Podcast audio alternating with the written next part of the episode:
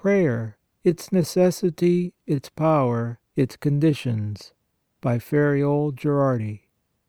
CHAPTER III NECESSITY OF THE PRAYER OF PETITION The necessity of the prayer of petition is twofold. First, it is expressly commanded by God, and secondly, it is the ordinary and universal means of obtaining divine grace, which is indispensable to salvation. Hence no prayer, no salvation. I. In the first place, God gives us an express command to pray to Him in our wants. St. Luke in his Gospel writes that Jesus spoke a parable to teach us that we ought always to pray and not to faint (Luke chapter 18. verse 1). On another occasion Jesus commands us to pray, saying: "Watch ye, praying at all times." And why does He give us this command? That we may escape the snares in the road of salvation and be accounted worthy to stand at judgment before the Son of Man (Luke chapter 21. verse 36), and thus secure our salvation. The Holy Ghost expressly commands us to pray, and to pray always, for He says in Holy Scripture: "Let nothing hinder thee from praying always" (Ecclus. 18. verse 22), that is, we should let nothing prevent us from praying to God for His assistance in all our wants, as we learn from the commands God spoke through His prophets: "Cry to Me, and I will hear thee" (Jer. 33. verse 3). "Call upon Me in the day of trouble, and I will deliver thee" (Ps. 49. verse 15). "Seek ye the Lord, and be strengthened" (Ps. 104. verse 4). That is, we should pray to God in our weakness, in time of temptation, or when we feel unable to perform what our duties or obligations require of us, and God will impart to us the strength we need. Moreover, in doubtful or intricate matters the Apostle bids us to pray, saying: "If any man want wisdom, let him ask of God, who giveth to all abundantly, and it shall be given him" (James 1. 5). Our divine Saviour expressly commands us to pray that we may avoid or overcome temptation: "Pray that you enter not into temptation" (Mat. 26. verse 41). Therefore God wills that in all our wants we should pray to Him and have recourse to Him for His help. And this is a strict injunction of Jesus Christ Himself: "Ask, and you shall receive; seek, and you shall find; knock, and it shall be opened to you" (Luke chapter 11. verse 9). Number 2. Secondly, prayer is an absolutely necessary and universal means of salvation for every one who prays as he should, will surely be able to keep all the commandments of God, to avoid sin, to practice all the Christian virtues, and persevere unto death in the grace of God, and thus reach his place in heaven. On the other hand, he who neglects prayer will not be able to keep all the commandments of God, to overcome difficult and strong temptations to avoid grievous sin, to obtain the forgiveness of his sins, or to persevere in divine grace until death. This will now be made plain to the attentive and reflecting reader, for prayer is absolutely necessary for both the sinner and the just. I. In the first place, there can be no salvation for the sinner who will not pray. The sinner, in order to be saved, needs before all and above all the grace of conversion. But in the ordinary course of divine Providence he will not obtain that most necessary grace unless he earnestly prays for it. We need God s help or grace for everything in the order of salvation, for our divine Saviour Himself says to us all: "Without Me you can do nothing" John chapter 15 verse 5. And with God's grace we can do all that is necessary to our salvation, for St. Paul expressly declares, I can do all things in him who giveth me strength. Philippians chapter 4 verse 13. And Jesus himself says, He that asketh receiveth.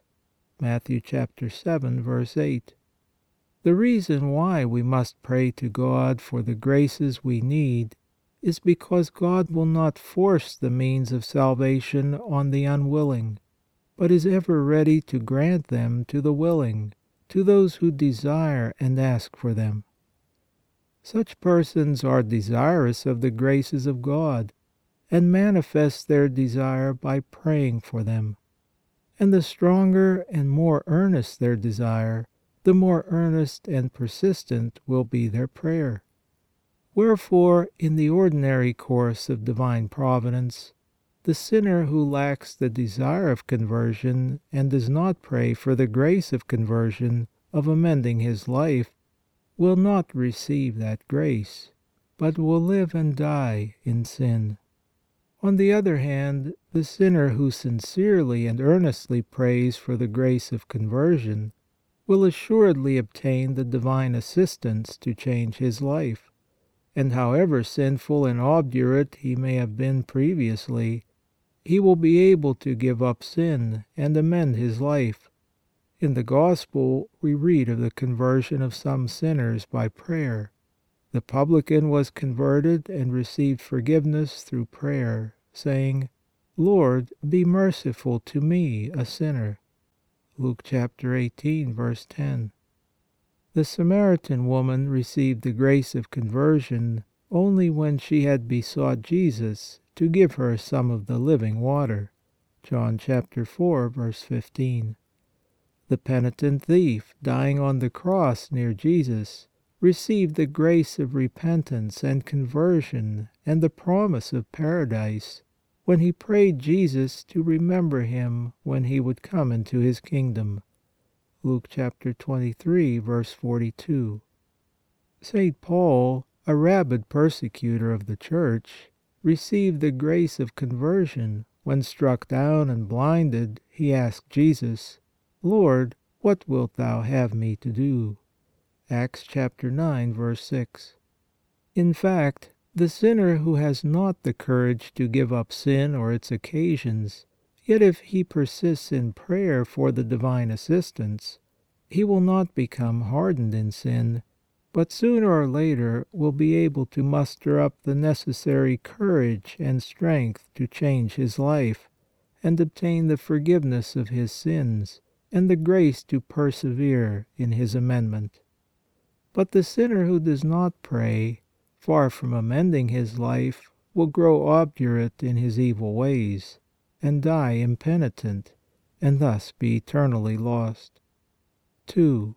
Prayer is absolutely necessary for the just and holy. However good and virtuous a man may be, he stands in constant need of divine grace to observe the commandments of God, to resist and overcome the temptations of the devil, the allurements of the world, and the violence of his own passions, to perform the good works and duties of his state, and especially to persevere in the grace and friendship of God.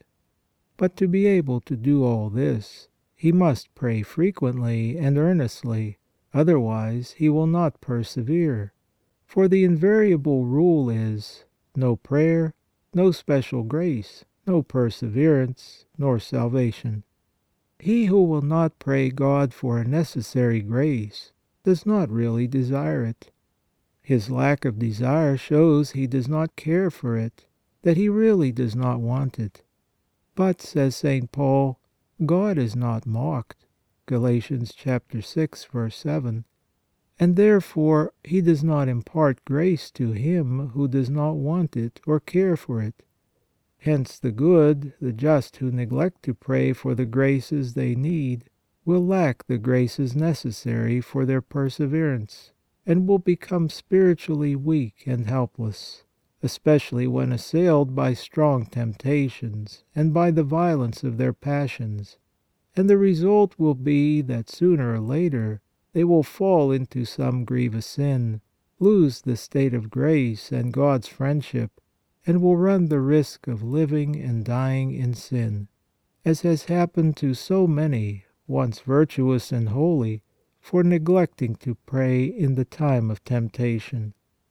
St. Alphonsus, Doctor of the Church, who has written so well and beautifully on prayer, maintains and proves that prayer is the ordinary, sufficient grace which God gives to every man to enable him to save his soul.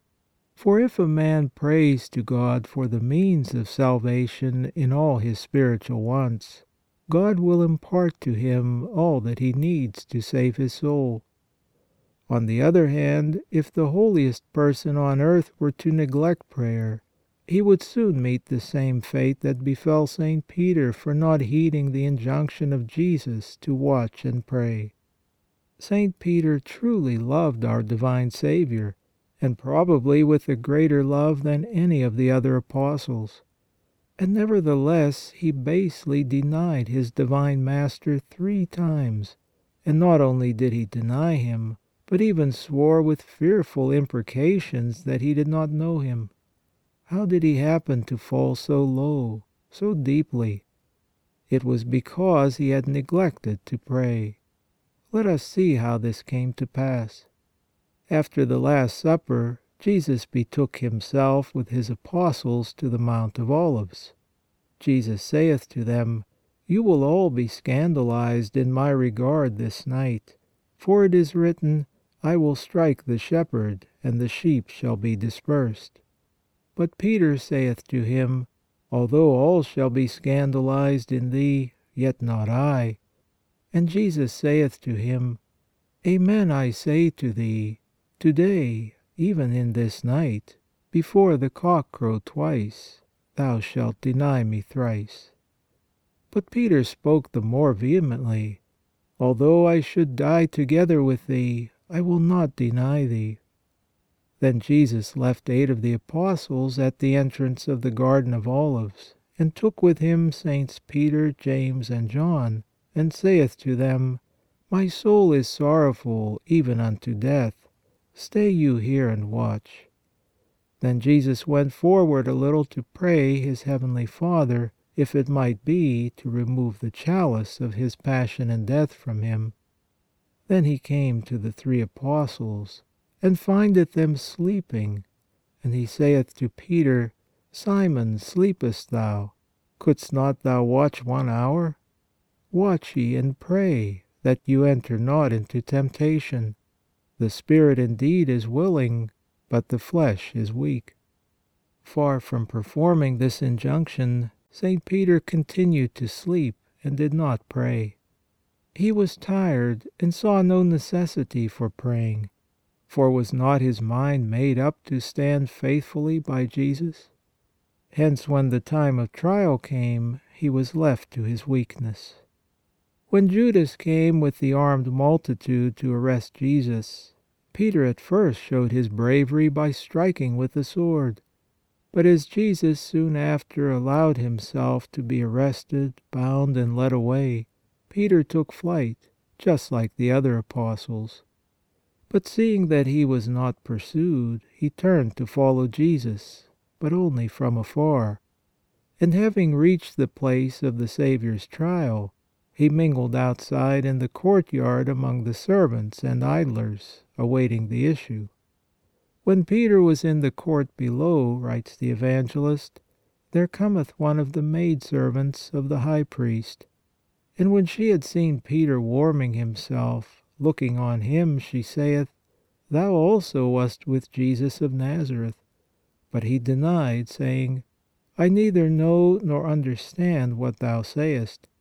And he went forth before the courtyard, and the cock crew. And again a maidservant seeing him, began to say to the standers by, This is one of them. But he denied again. And after a while that they stood by said again, Surely thou art one of them. for thou art also a Galilean. But he began to curse and to swear, saying, I know not this man of whom you speak. Mark chapter 14. Had Peter obeyed the injunction of his divine Master, he would not have so shamefully fallen and denied Him, for his prayer would have obtained for him the grace and strength to remain true and steadfast. The greatest saint on earth stands in absolute need of prayer for his perseverance, because frequent, constant prayer is the indispensable means the just have to persevere in God's grace and friendship.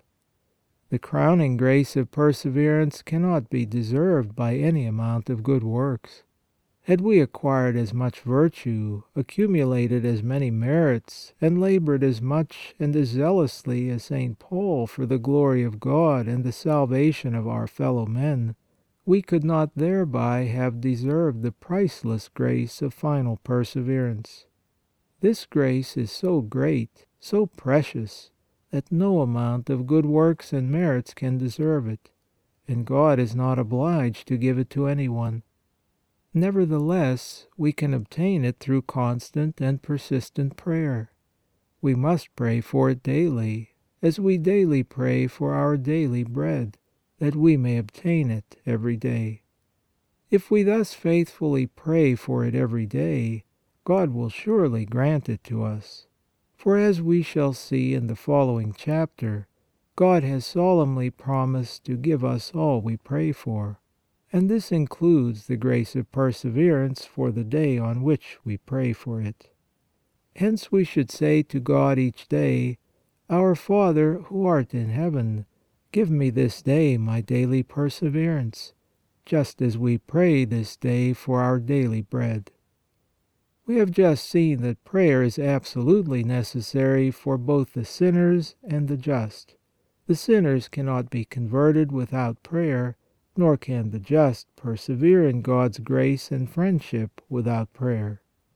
Hence, without prayer there can be no salvation, no place in heaven for either the sinners or the just. 3. Every man can be saved by prayer because prayer is in the power of every man. In fact, it is so easy to pray that every man can pray whenever he wishes. No learning is required to pray, to speak to God, to ask for His help.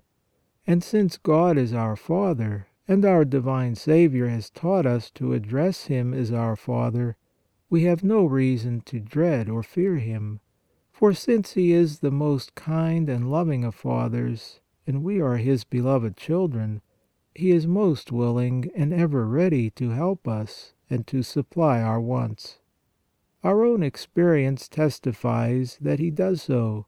Hence, in all our wants, we should go to Him with the same confidence which little children have in their good, kind Father, and in the simplest and plainest language ask Him for what we need. And since God is everywhere, he is always present to us and ready to hear us, day and night, at all times and in all places, and therefore we need not fear disturbing or importuning Him. In fact, the more and the oftener we go to Him like little children, the better He will be pleased with us, and the more readily and bountifully He will supply our wants. To pray to God we are not required to be in good health, to be strong, rich, powerful, talented, learned, or smart, to belong to a select or influential class, to wear fine clothes or costly jewels. To pray to God we need not be fasting, to go a long distance, to pay a sum of money, to work hard, to give abundant alms, or to perform severe penances for we need only to raise our mind and heart to God, conscious of our helplessness and misery, with our heart full of good desires, and simply tell Him our wants and beseech Him to grant them to us. We can pray to God at every moment of the day and night, wherever we may be, at home, at our place of work or business, in church, in the street, in bed, sitting down, kneeling, standing, walking, riding, in company, alone, at our meals, when recreating ourselves or playing games. God is ever ready to listen to us and to grant our prayers for His assistance, for His grace. We can pray to God in all the conditions of life, as was done by Moses as leader of the immense multitude, by Samuel in the temple, by Esther on the throne, as Daniel in the lions' den, as the three youths in the fiery furnace, as King Ezechias in the throes of death, as St. Paul in irons in the prison, as St. Joseph in his workshop, as Saints Germain and Paschal tending their flocks, as Saint Isidore tilling the ground, as Saint Bonaventure writing books, and as Saint Thomas engaged in deep study. For, says the Holy Ghost, let nothing hinder thee from praying always.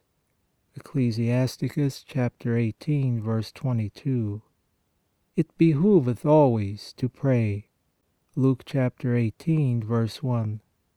And pray without ceasing. 1 Thessalonians chapter 5 verse 17. How beautiful is not the example of the prophet Daniel, who as usual continued thrice daily to pray prostrate towards Jerusalem, although he knew that he thereby exposed himself to be cast in the lions' den, to be devoured by them. Let us profit by the salutary remark of St. John Chrysostom concerning those who show little zeal for prayer.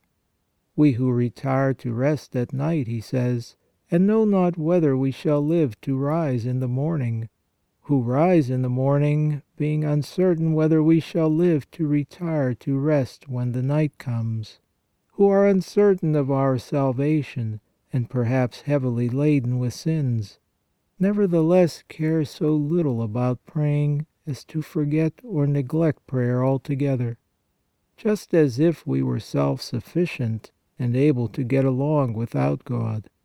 What a blindness! What an inexcusable and fatal neglect!